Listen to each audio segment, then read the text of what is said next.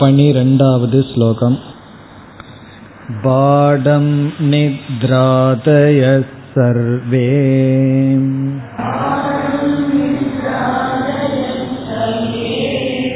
அனுபூயந்தே நசேதரஹ.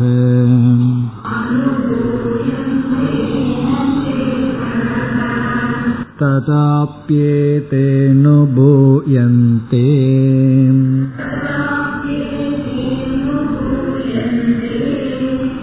யேன தம் கோ நிவாரயேத்.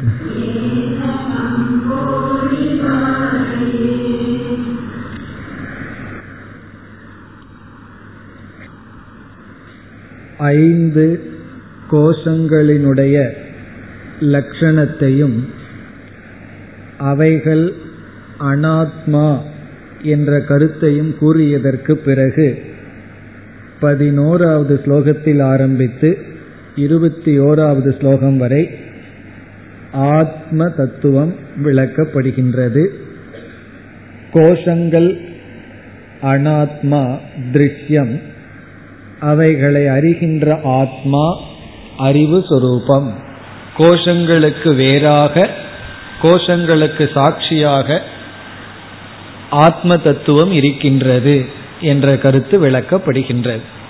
அதில் பதினோராவது ஸ்லோகத்தில் பூர்வ பட்சம் வந்தது, அல்லது ஒரு சந்தேகம் வந்தது. இங்கு பூர்வ பட்சம் என்றால் சிஷ்யனுக்கே வருகின்ற சந்தேகம். அவன் என்ன கூறினான்? அன்னமய கோஷத்தில் ஆரம்பித்து ஆனந்தமய கோஷம் வரை இருக்கின்றவைகளையெல்லாம் நாம் நீக்கிவிடலாம், அவைகளெல்லாம் அனாத்மாவாகவே இருக்கட்டும்.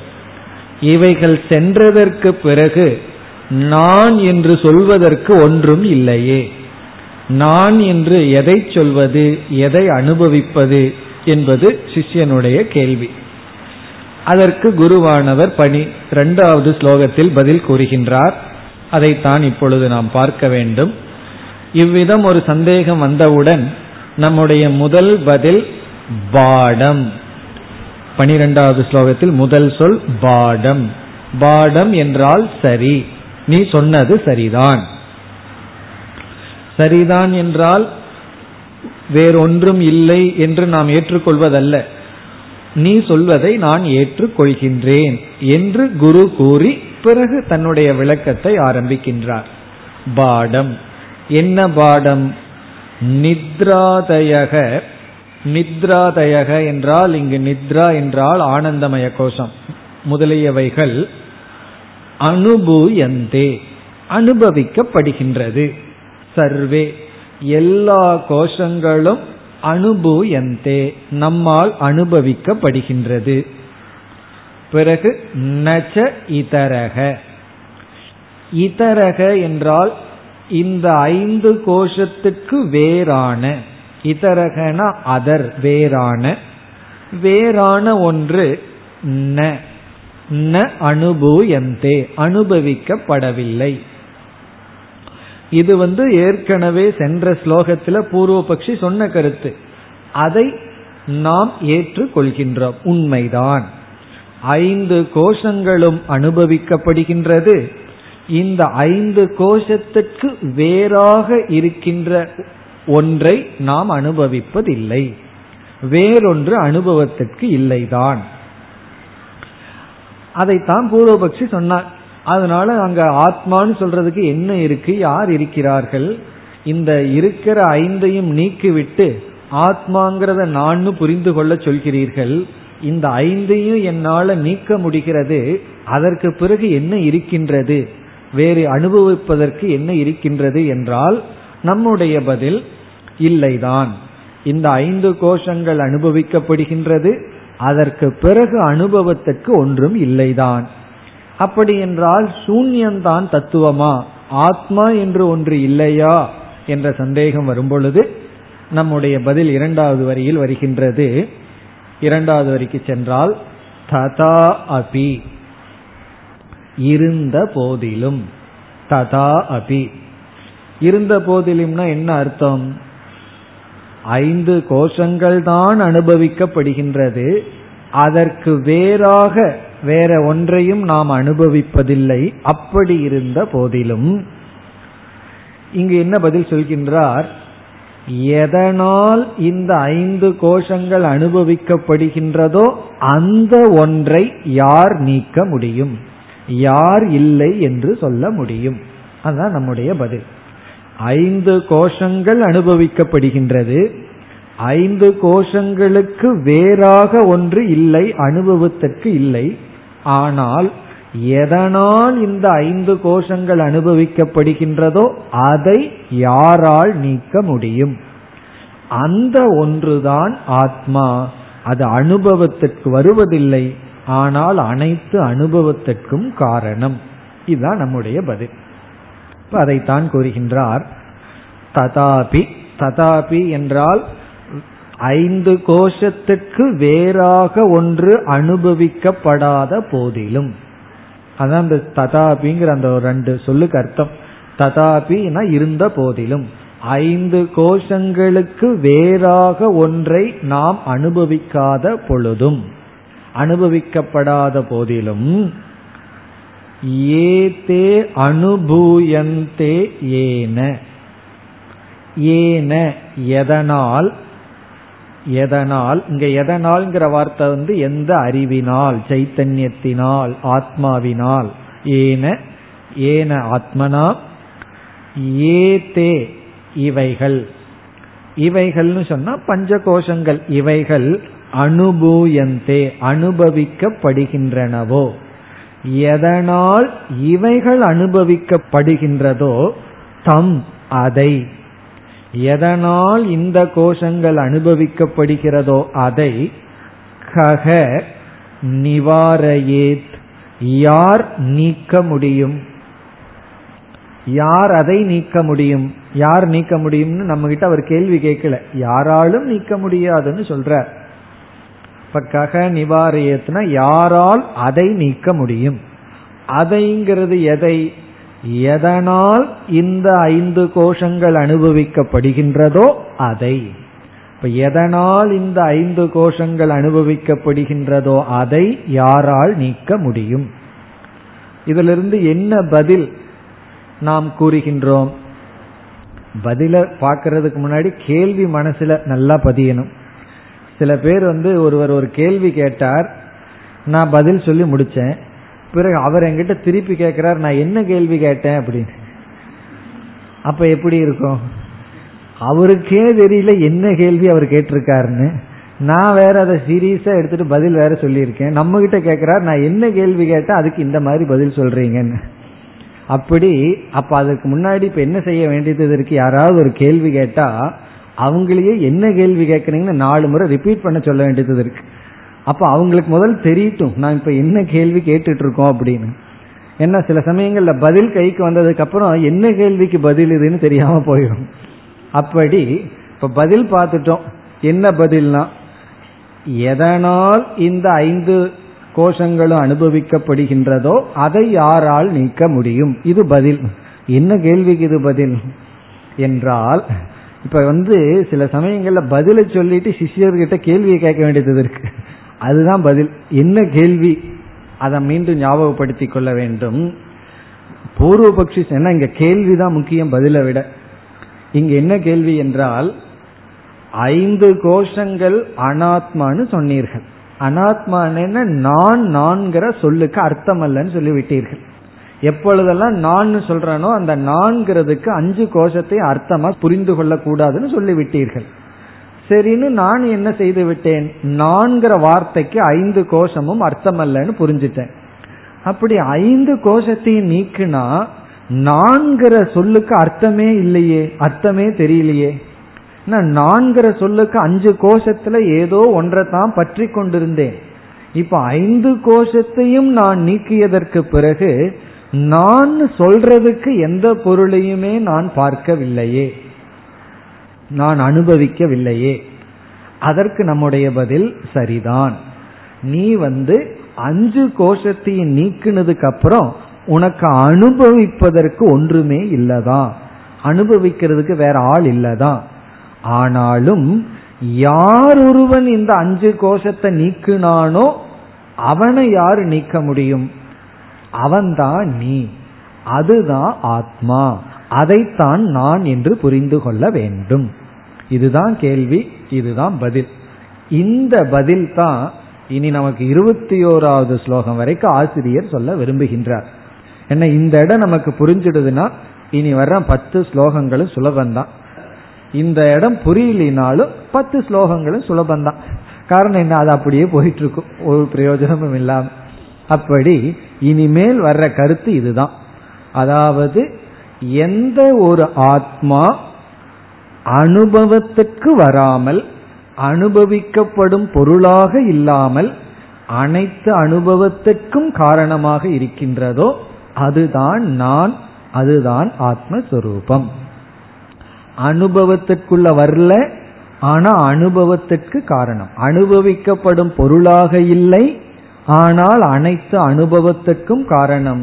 கோஷங்களாக இல்லை, கோஷங்களை யார் நீக்குகின்றாரோ, எந்த அறிவு நீக்குகின்றதோ அதை யாரால் நீக்க முடியும் என்று கூறி இனிமேல் இந்த ஒரு சுருக்கமான பதிலை ஆசிரியரை தெளிவாக விளக்குகின்றார். இப்ப அடுத்த ஸ்லோகத்திலிருந்து நம்ம இந்த கருத்துக்கு தான் வருகின்றோம். எந்த கருத்து என்றால், எதனால் ஐந்து கோஷங்களும் அனுபவிக்கப்படுகிறதோ அந்த அனுபவிக்கப்படுபவனை யாரும் நீக்க முடியாது. அந்த அனுபவிப்பவன் தான் ஆத்மா, அனுபவிக்கப்படும் பொருள் ஆத்மா அல்ல. ஐந்து கோஷங்களுக்கு அப்பாற்பட்டு ஆத்மா என்று ஒன்று நமக்கு அனுபவத்துக்கு இல்லை, அது உண்மைதான். இதுதான் இனி விளக்கப்படுகின்றது.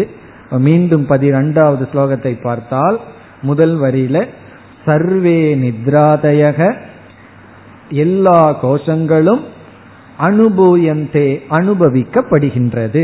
நச்ச இதரக, கோஷத்திற்கு அப்பாற்பட்டு இருக்கின்ற ஒருவனை யாரும் அனுபவிப்பதில்லை. ததாபி, இருந்த போதிலும், ஏதே ஏன அனுபூயந்தே, இந்த ஐந்து கோஷங்கள் யாரால் அனுபவிக்கப்படுகின்றதோ, தம் அந்த ஒன்றை, கக நிவாரையே, யாரால் நீக்க முடியும் என்றால் யாராலும் நீக்க முடியாது. இனி நாம் இந்த பகுதிக்கான விளக்கம் வருகின்றது. அடுத்த ஸ்லோகத்திற்கு செல்லலாம். பதிமூன்று, ஸ்வயமேவனுபோதித்வாத்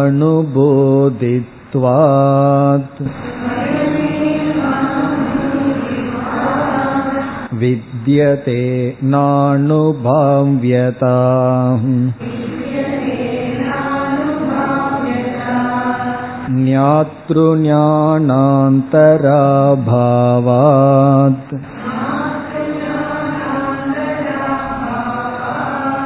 அக்ஞேயோ நத்வசத்தயாம்.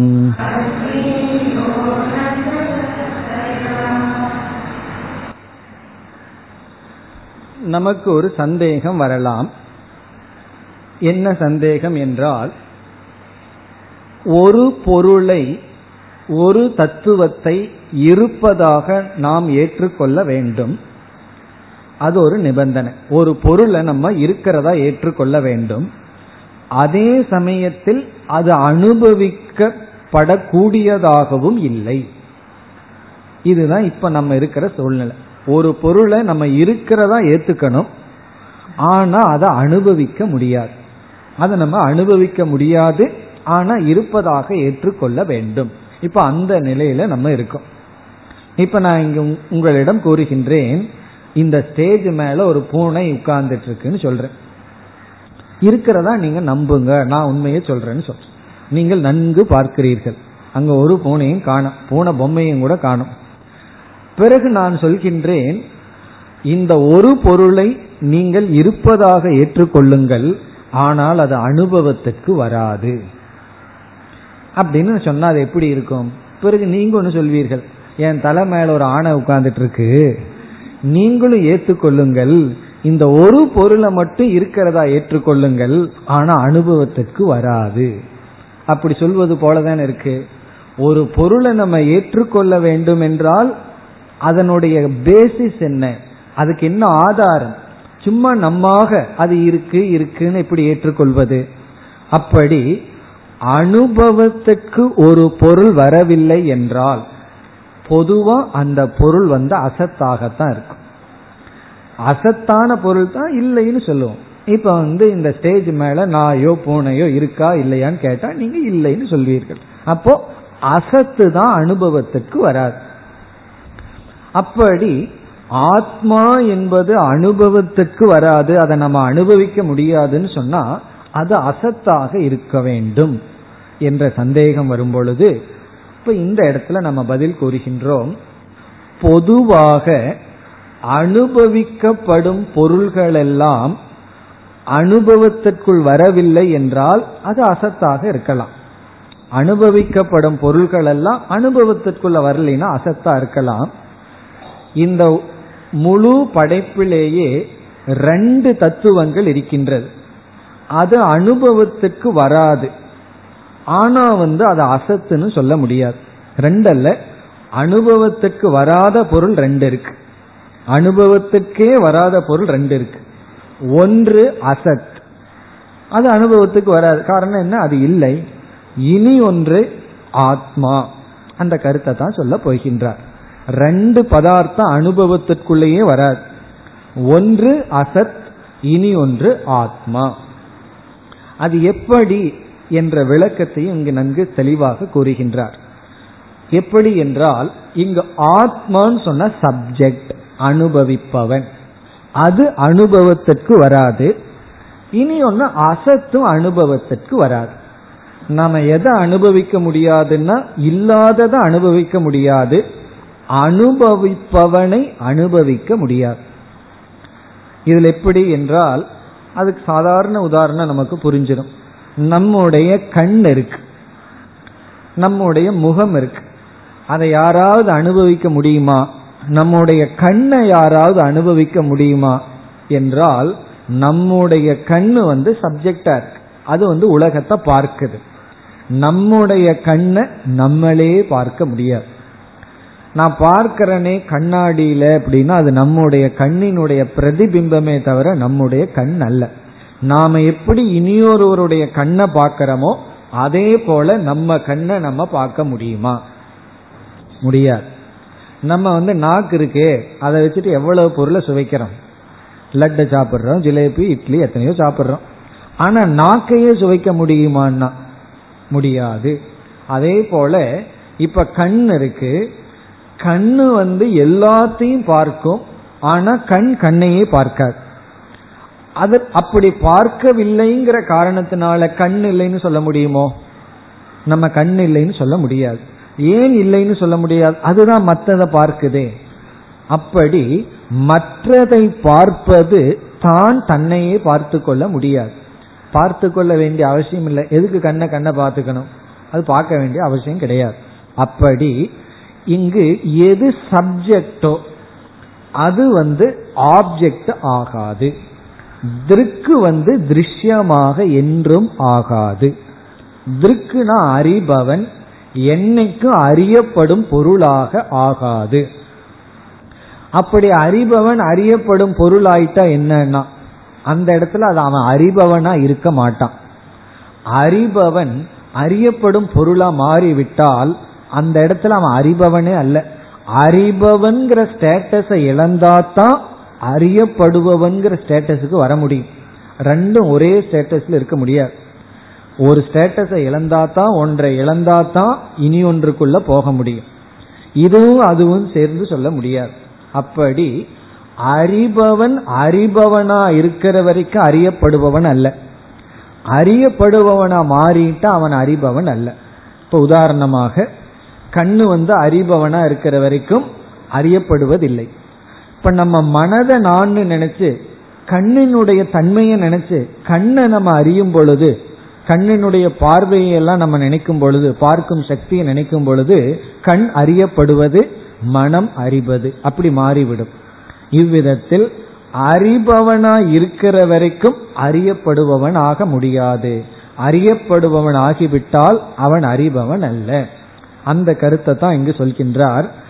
அறிபவன் என்றும் அறிபவன் தான், அறிபவனை அறிய முடியாது. அப்ப ரெண்டு பதார்த்தத்தை நம்ம வாழ்க்கையில அனுபவிக்கவே முடியாது. ஒன்று அசத், இனி ஒன்று ஆத்மா அல்லது அறிபவன்.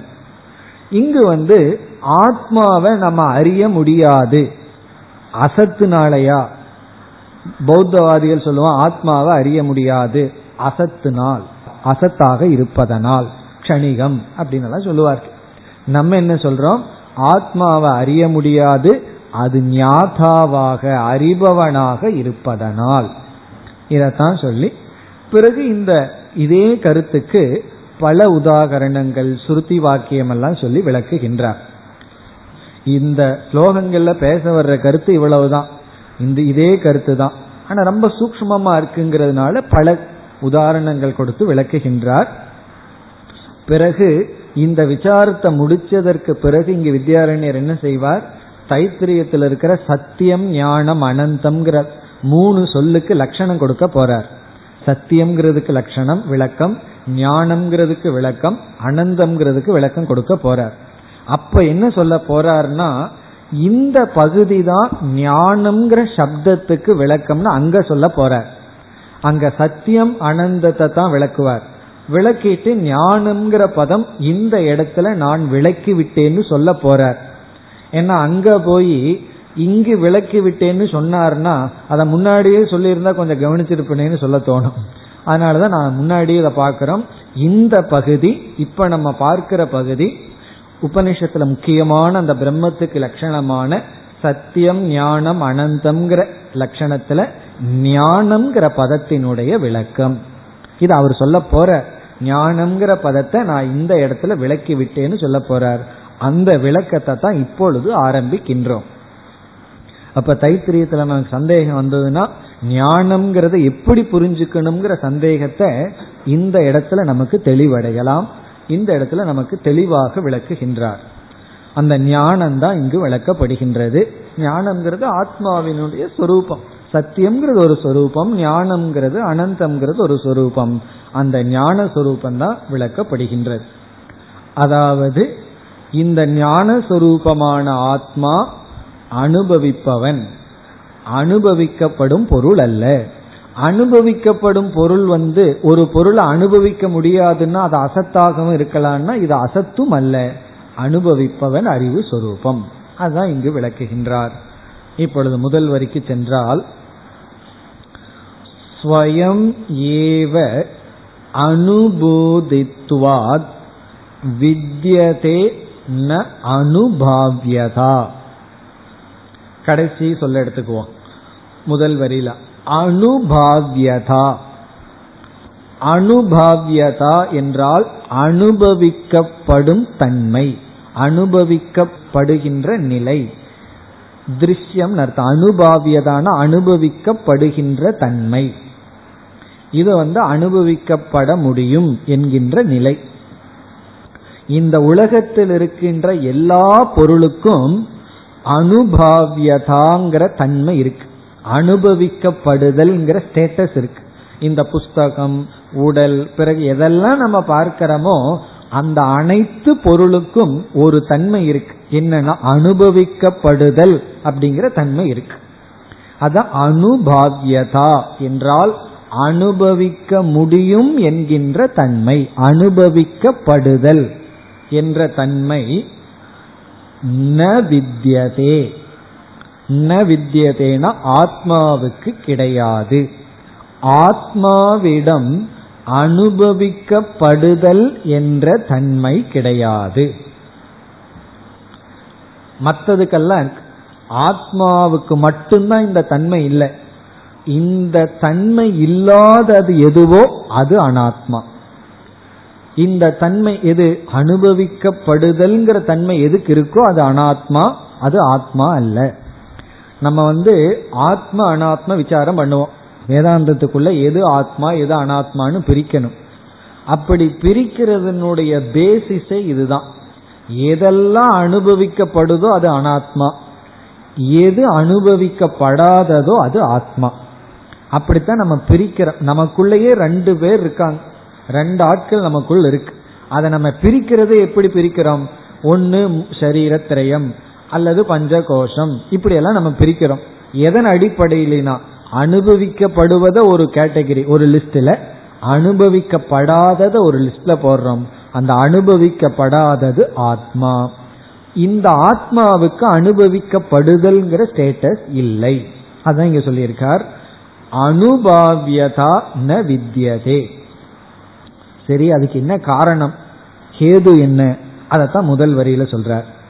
இது வந்து சாத்தியம், இதுதான் அவர் கூறுகின்ற கருத்து இரண்டாவது பகுதியில.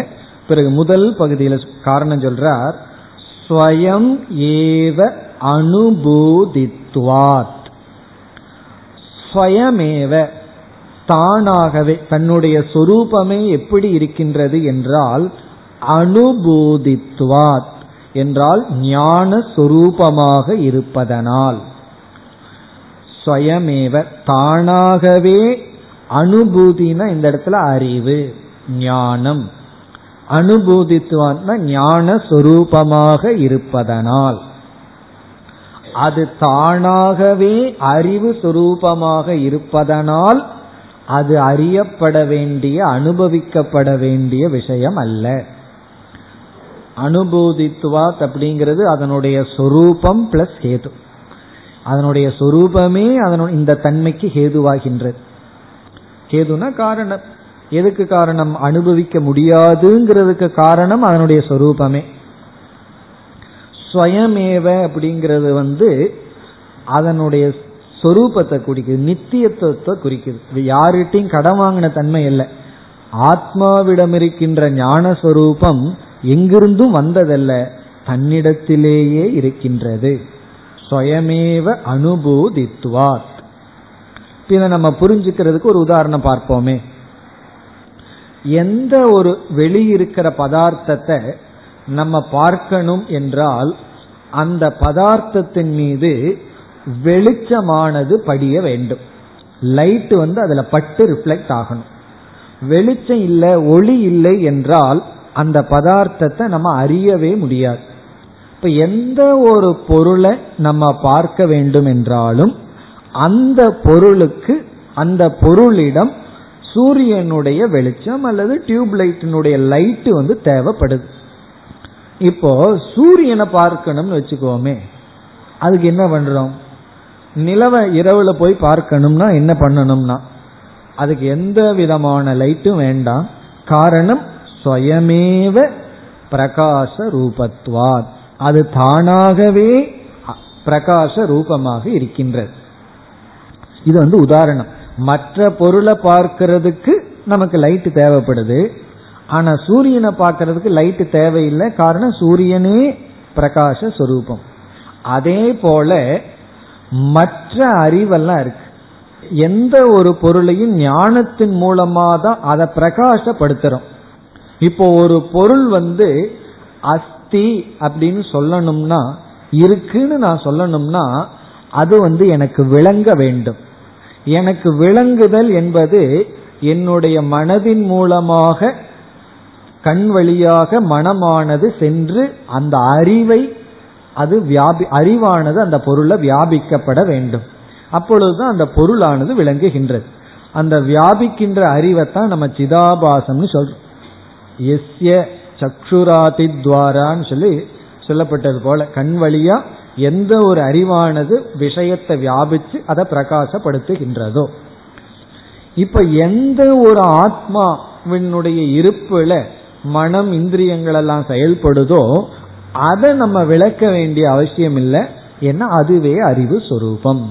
இப்ப எந்த ஒரு அறிவு சொரூபம் வந்து மற்ற பொருளை விளக்குதோ அந்த அறிவு சொரூபத்தை யாரால விளக்க முடியும்? ஏன் விளக்கணும்? அது அறிவாகவே இருப்பதனால்.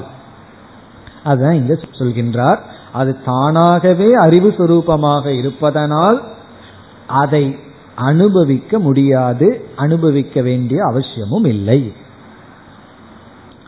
பிறகு இரண்டாவது வரியில நமக்கு இனி ஒரு சந்தேகம் வரலாம். உலகத்தில் இருக்கின்ற எல்லா பொருள்களையும் வேற ஒரு பொருள் வந்துதான் விளக்குகின்றது. எதுவுமே தானாக விளங்குவதில்லை, வேறொரு பொருள்னால்தான் பிரகாசப்படுத்தப்படுகின்றது. அப்படி இந்த ஆத்மாவையும் வேற யாராவது ஒருவர் பிரகாசப்படுத்தட்டுமே அப்படின்னு சொன்னா என்ன பதில் சொல்வது? பிரகாசத்தை, இருப்பை, விளக்கத்தை அடைகின்றது. விளக்கம்னா அதனுடைய எக்ஸிஸ்டன்ஸ், அதனுடைய ஷைனிங், அது அடையுது. அப்போ ஆத்மாவையும் விளக்குவதற்கு இனி ஒருவர் இருக்கட்டுமே என்றால், நம்ம முன்ன சொன்ன வேண்டாம், அதுவே விளங்கிட்டு இருக்குன்னு சொன்னோம். இனி ஒன்று வந்து இனி ஒரு காரணம் வந்து இனி ஒருவர் இல்லை, விளக்கிறதுக்கு வேற ஆள் கிடையாது. ஞாதாவை விளக்கிறதுக்கு இனியொரு ஞாதா இல்லை, அறிபவனை விளக்க இனி ஒரு அறிபவன் இல்லை. சரி, இருக்கட்டுமே அப்படின்னா அப்ப அடுத்தது என்ன கேட்போம்? அந்த அறிபவனை விளக்கிறது யாருன்னு கேட்போம். சரி, அவனை விளக்கிறதுக்கு இனியொருவன் இருக்கட்டுமேன்னு சொன்னா இதுக்கு பேர் தான் அனவஸ்தா தோஷம்ங்கிறது. அனவஸ்தா தோஷம்னா நம்ம எங்கேயும் போய் முடியவே முடியாது, அப்படியே போயிட்டே இருக்க வேண்டியதுதான். இப்போ எங்காவது ஒரு இடத்துல ஃபுல் ஸ்டாப் வச்சு நின்று ஆக வேண்டும், அது நம்ம இங்கேயே நின்றுக்கிறோம், ஆத்மாவிடத்திலேயே நின்று கொள்ள வேண்டும். இந்த அதீதம்ங்கிற வார்த்தைக்கு சில பேர்த்துக்கு ஃபுல் ஸ்டாப் வைக்க தெரியாது.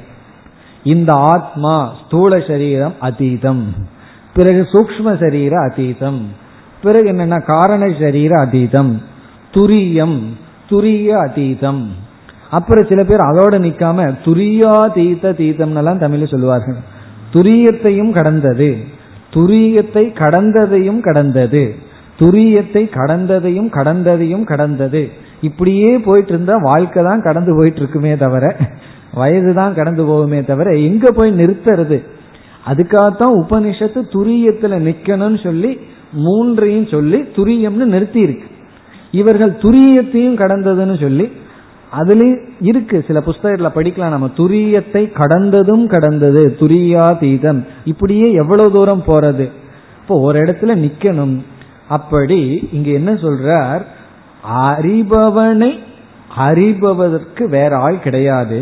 அப்படி ஒன்னு சொன்னா அவனை யார் அறிகிறாங்கிற கேள்வி போயிட்டே இருக்கும். இப்ப அறிபவன் தான் கடைசியா இருக்கான், அவன் உலகத்தை அறிஞ்சிட்டு இருக்கான், அவன் அறியறதுக்கு யார் இல்லை, யாரும் வேண்டாம். அதத்தான் இங்க சொல்கின்றார். ஞாத்ரு ஞானாந்தர அபாவாத். ஞாத்ரு என்றால் அறிபவன், ஞாதா அறிபவன், ஞாத்ரு என்றால் அறிபவன், ஞானாந்தரம் என்றால் அறிபவனை அறிய வேறொரு அறிவு, வேறொரு அறிபவன். ஞானாந்தரம் அப்படின்னா வேறொரு அறிபவன், வேறொரு அறிவு, அறிபவனை அறிய வேறொரு அறிவு. அபாவாத் இல்லாத காரணத்தினால். இப்ப ஞாத்ரு ஞானாந்தர அபாவாத் அப்படின்னு சொன்னா அறிபவனை அறியும் வேறொரு அறிவு இல்லாததனால், அறிபவனை அறிய வேறொரு அறிவு இல்லாததனால். ஏன்னா அறிபவங்கிட்டேயே அறிவு இருக்கே, அறிவு இல்லைன்னா அறியலாம். அறிவே அவங்கிட்ட இருக்கும்போது வேற யார் வந்து அறிவை கொடுக்கணும்? ஞாத்ரு ஞானாந்தர அபாவாத்னா அறிபவனை அறிய வேறு அறிவு இல்லாததனால். இந்த ஞாதா அறிபவன் யார் என்றால் அக்ஞேயக. அக்ஞேயகன அறியப்படாதவன். இந்த ஆத்மா அறியப்படாதவன். ஞேயம் என்றால் அறியப்படுவது, அக்ஞேயம் அறியப்படாதது. இந்த ஆத்மா அக்ஞேயக அறியப்படாதவன். இதில் ஒரு பெரிய ரெண்டு முற்றிலும் ஆப்போசிட் ஐடியாவை நம்ம பார்க்கலாம். எப்படி தெரியுமோ, இந்த கண்ணை உதாரணமா வச்சு யோசிச்சாவே நமக்கு புரியும். இந்த கண்ணு வந்து எல்லாத்தையும் பார்த்துட்டு இருக்கு, ஆனா தன்னை தான் பார்க்கல. அப்படி நம்ம வந்து எல்லாத்தையும் பார்த்துட்டு இருப்போம். சில பேர்த்த பார்த்தா தெரியும், எல்லாருடைய குறையும் அவர்கள் வந்து புட்டு புட்டு வைப்பார்கள், ஆனா ஒண்ணு மட்டும் தெரியாது, என்னன்னா தன்னிடத்தில் இருக்கிற குறை.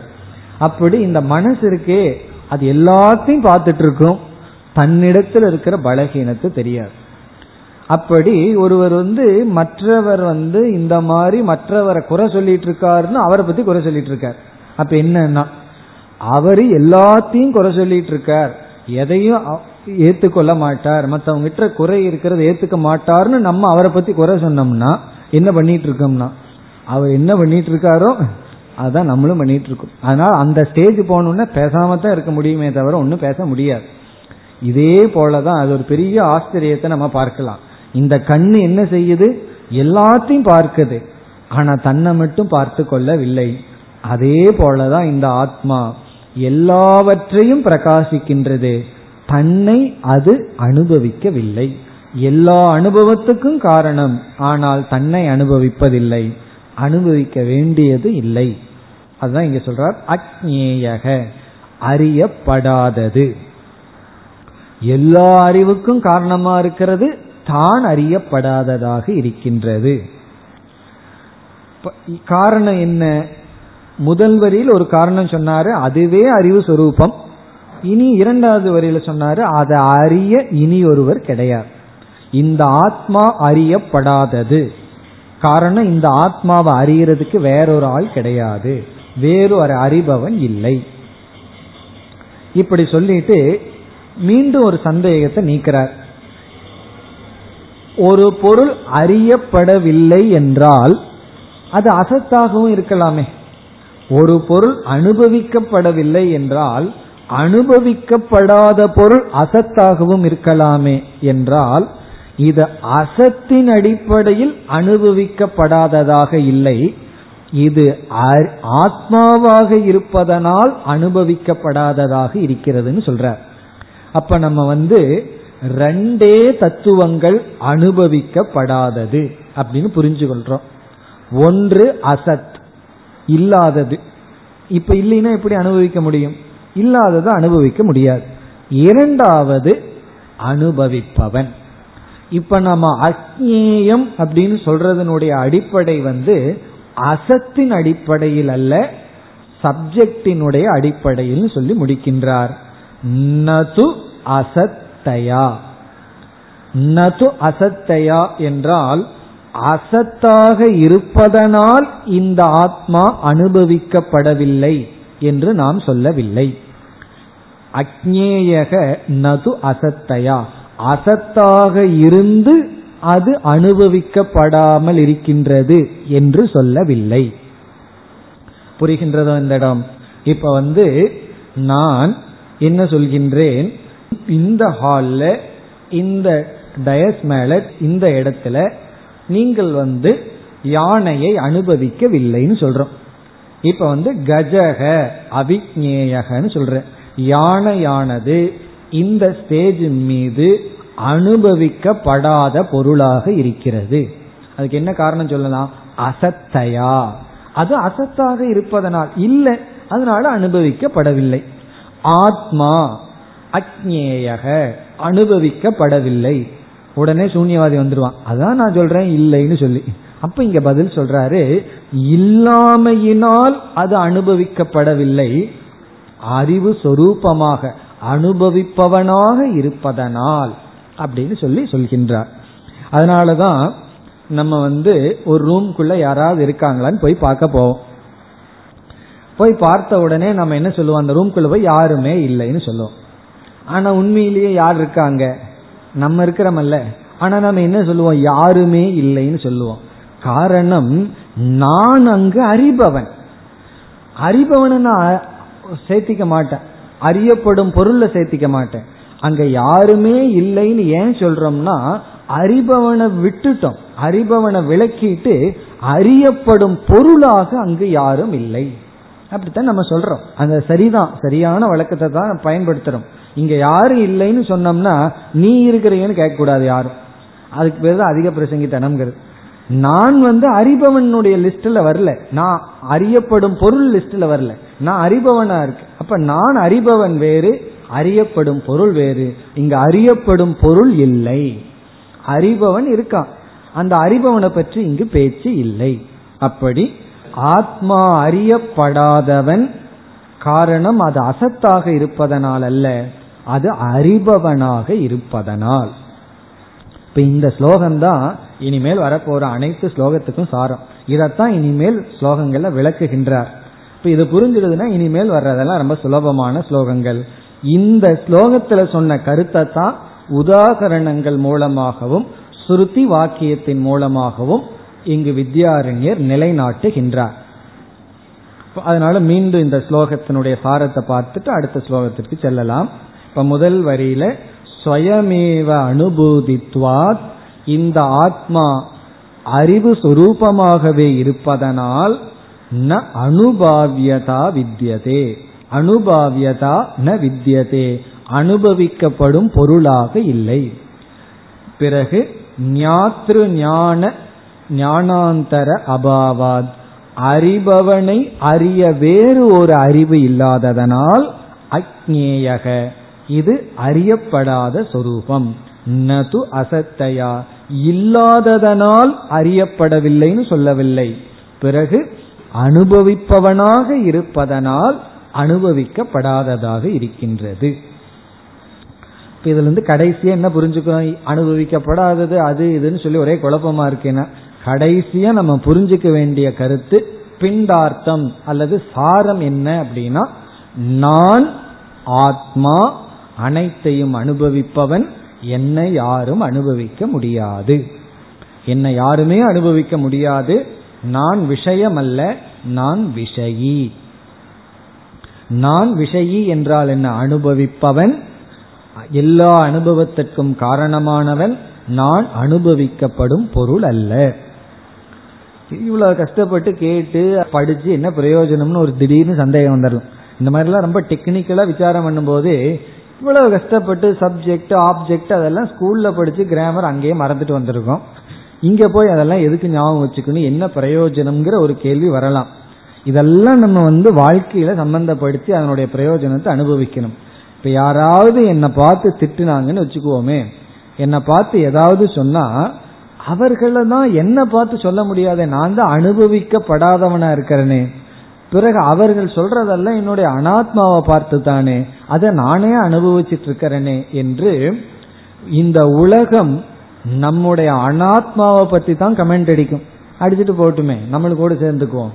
ஆனா என்னை பத்தி யாருமே ஒன்னு பேச முடியாது, என்னை யாரும் பார்ப்பவர்கள் அல்ல, நானும் யாரையும் பார்ப்பவன் அல்ல, எனக்கு ஆப்ஜெக்ட் கிடையாது, நான் ஆப்ஜெக்ட் அல்ல.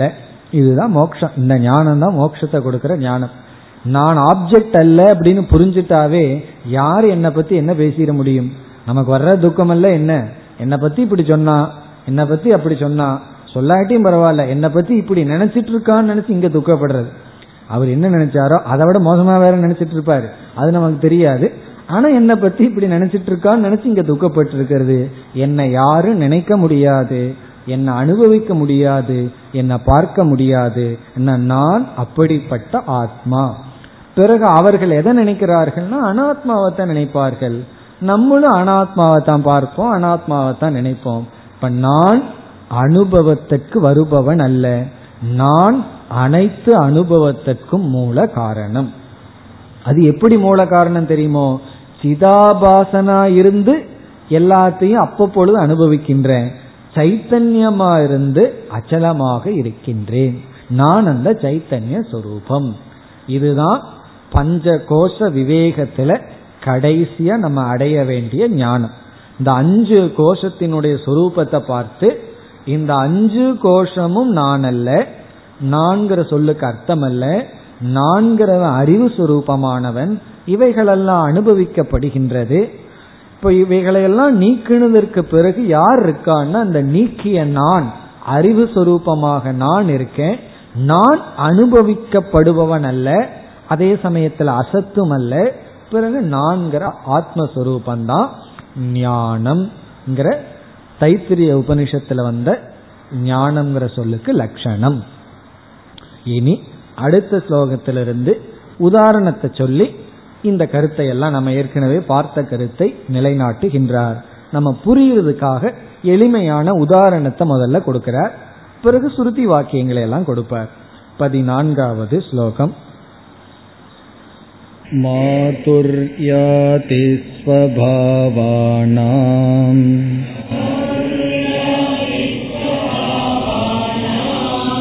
அன்யத்ர ஸ்வகுணார்பிணாம் ஸ்வஸ்மின் ததர்ப்பணாபேக்ஷாம்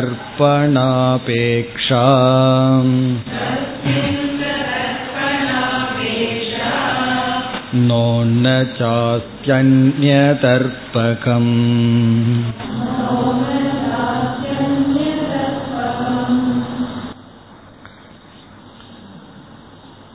மிக எளிமையான உதாரணத்தை நமக்கு இங்கு கொடுக்கின்றார். எந்த விஷயத்தில் என்றால், இந்த ஆத்மா அறிவு சொரூபம் ஜட பொருள்களுக்குத்தான் நம்ம சிதாபாச ரூபமா போய் அந்த ஜட பொருளை வியாபிச்சு அறிவை கொடுக்கணும். இந்த ஆத்மா தானே அறிவு சொரூபமா இருக்கிறதுனால எந்த ஒரு அறிவு வந்து இந்த ஆத்மாவை பிரகாசப்படுத்த வேண்டிய அவசியம் இல்லை. ஏன்னா தானே அறிவு சொரூபம். இப்ப சூரியன் வந்து மற்ற பொருளை விளக்கி அது பிரகாசப்படுத்துகின்றது. மற்ற பொருளெல்லாம் சூரியனால பிரகாசப்படுத்தணும். சூரியனை பிரகாசப்படுத்துறதுக்கு யாருடைய உதவி தேவை? சூரியன் தானே பிரகாச சொரூபம்.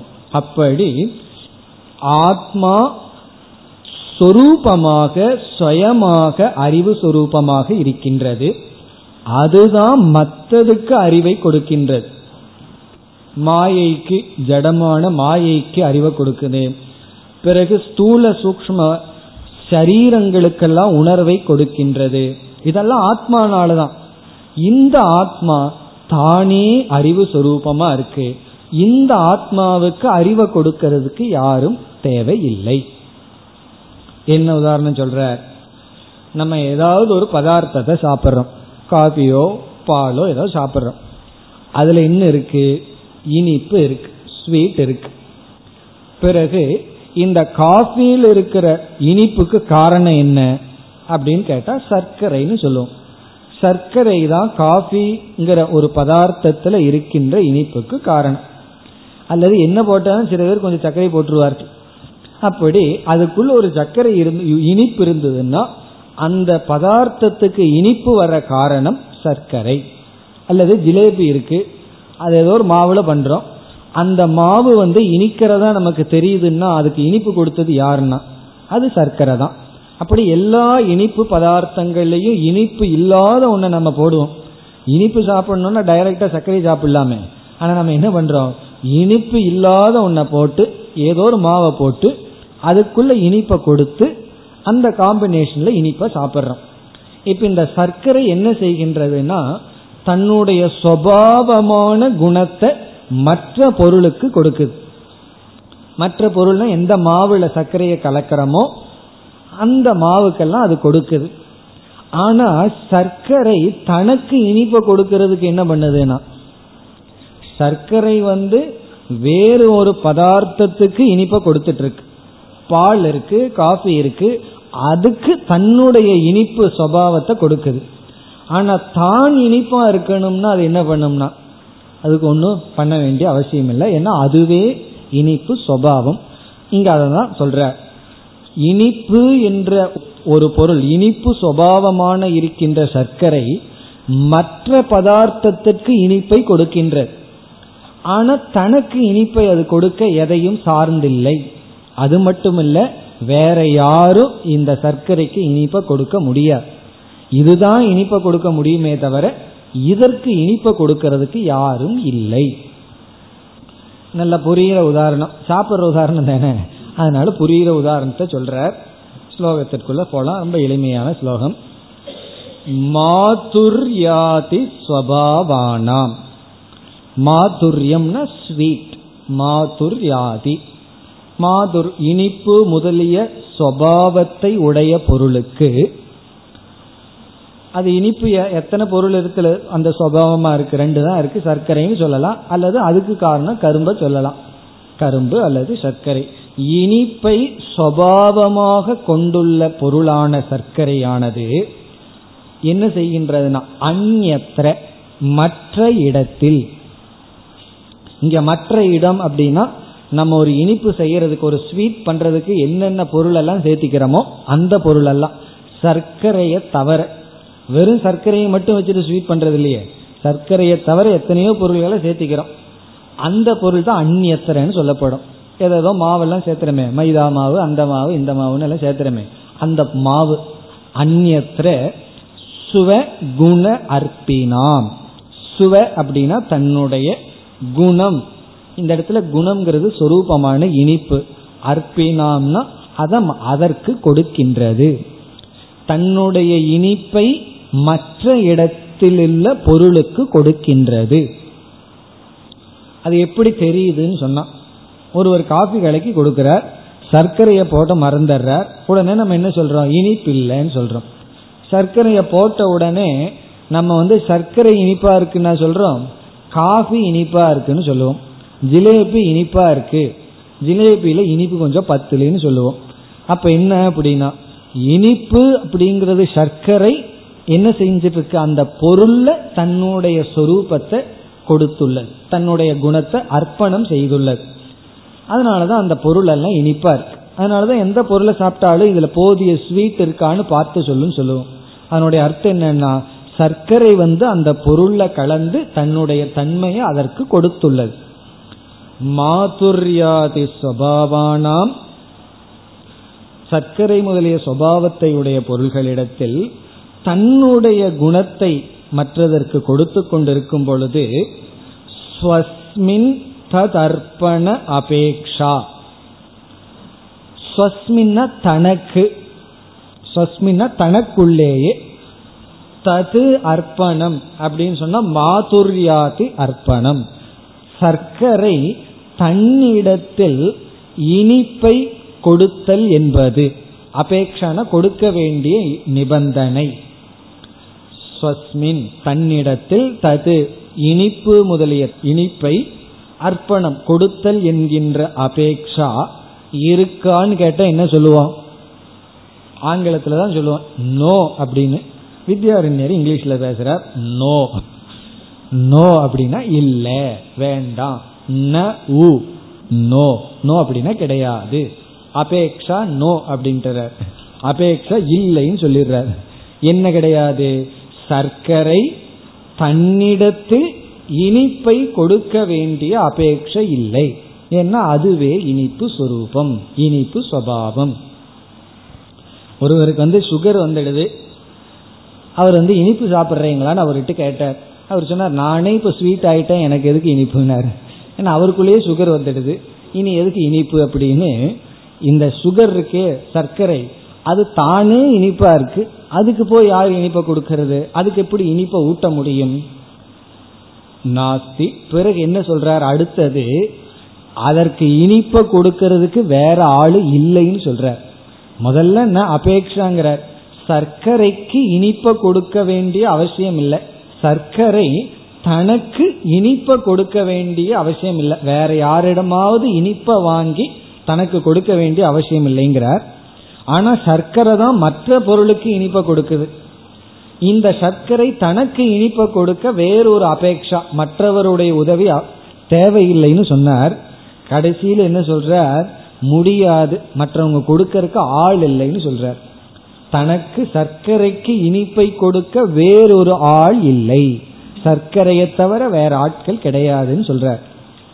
கடைசி பகுதி, நச்ச அஸ்தி அந்யத் அர்ப்பகம், அந்யத் அர்ப்பகம் வேறு ஒன்று கொடுப்பது. என்ன அர்ப்பகம்னா இனிப்பை கொடுப்பது, வேறு ஒரு இனிப்பை கொடுப்பது நச்ச அஸ்தி கிடையாது, இதற்கு வேறு ஒன்று வந்து இனிப்பை கொடுக்க வேண்டிய அவசியம் இல்லை. அந்நியத் அர்ப்பகம்னா இந்த சர்க்கரைக்கு வேறாக சொல்லக்கூடாது, நான் வேற சர்க்கரையை கொடுத்தேன்னு சொல்லக்கூடாது, அது சர்க்கரை தான், சர்க்கரைக்கு வேறாக ஒன்று வந்து இந்த சர்க்கரைக்கு இனிப்பை கொடுக்க வேண்டிய அவசியமும் இல்லை, முடியாது அப்படின்னு சொல்றார். அதே போல மற்ற எந்த உதாரணத்தை வேணாலும் எடுத்துக்கலாம். விளக்காசிரியர் என்ன பண்றார், இந்த மாத்தூர் ஆதி ஆதி பதத்துல மிளகாயின்னு எடுத்துக்கிறார். இங்க ஏன் மிளகாய் சொல்லினா, காரமா உதாரணம் கொடுக்க வேண்டாமே, ஸ்வீட்டா உதாரணம் கொடுக்கலாமேன்னு கொடுக்கிறார். நம்ம மிளகாயை வேண்டுமானால் எடுத்துக்கலாம், எல்லா பதார்த்தத்திலையும் சும்மாவா இருக்காங்க, மிளகாய் வேற போட்டு வச்சிடுறாங்க, அப்ப என்ன ஆகும்னா காரம் அடிக்குது, எதை சாப்பிட்டாலும் அப்படியே காரம்.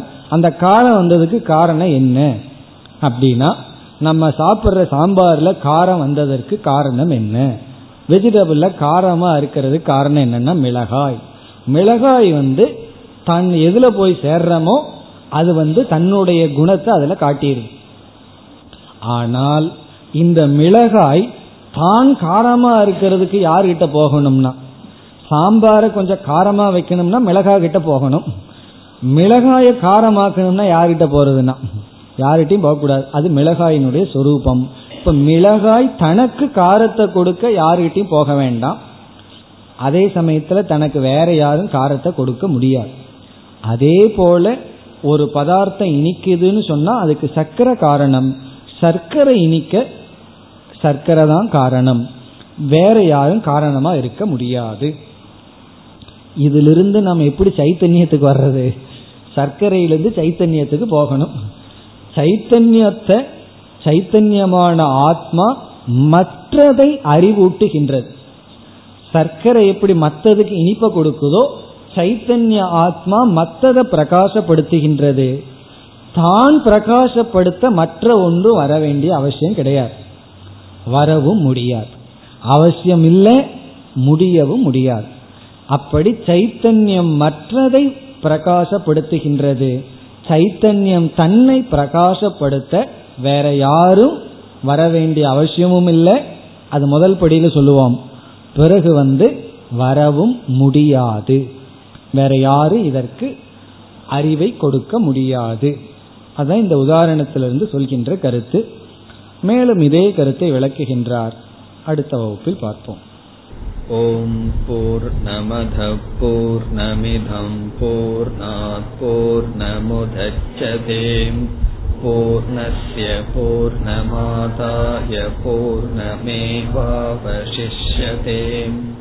ஓம் சாந்தி சாந்தி சாந்தி.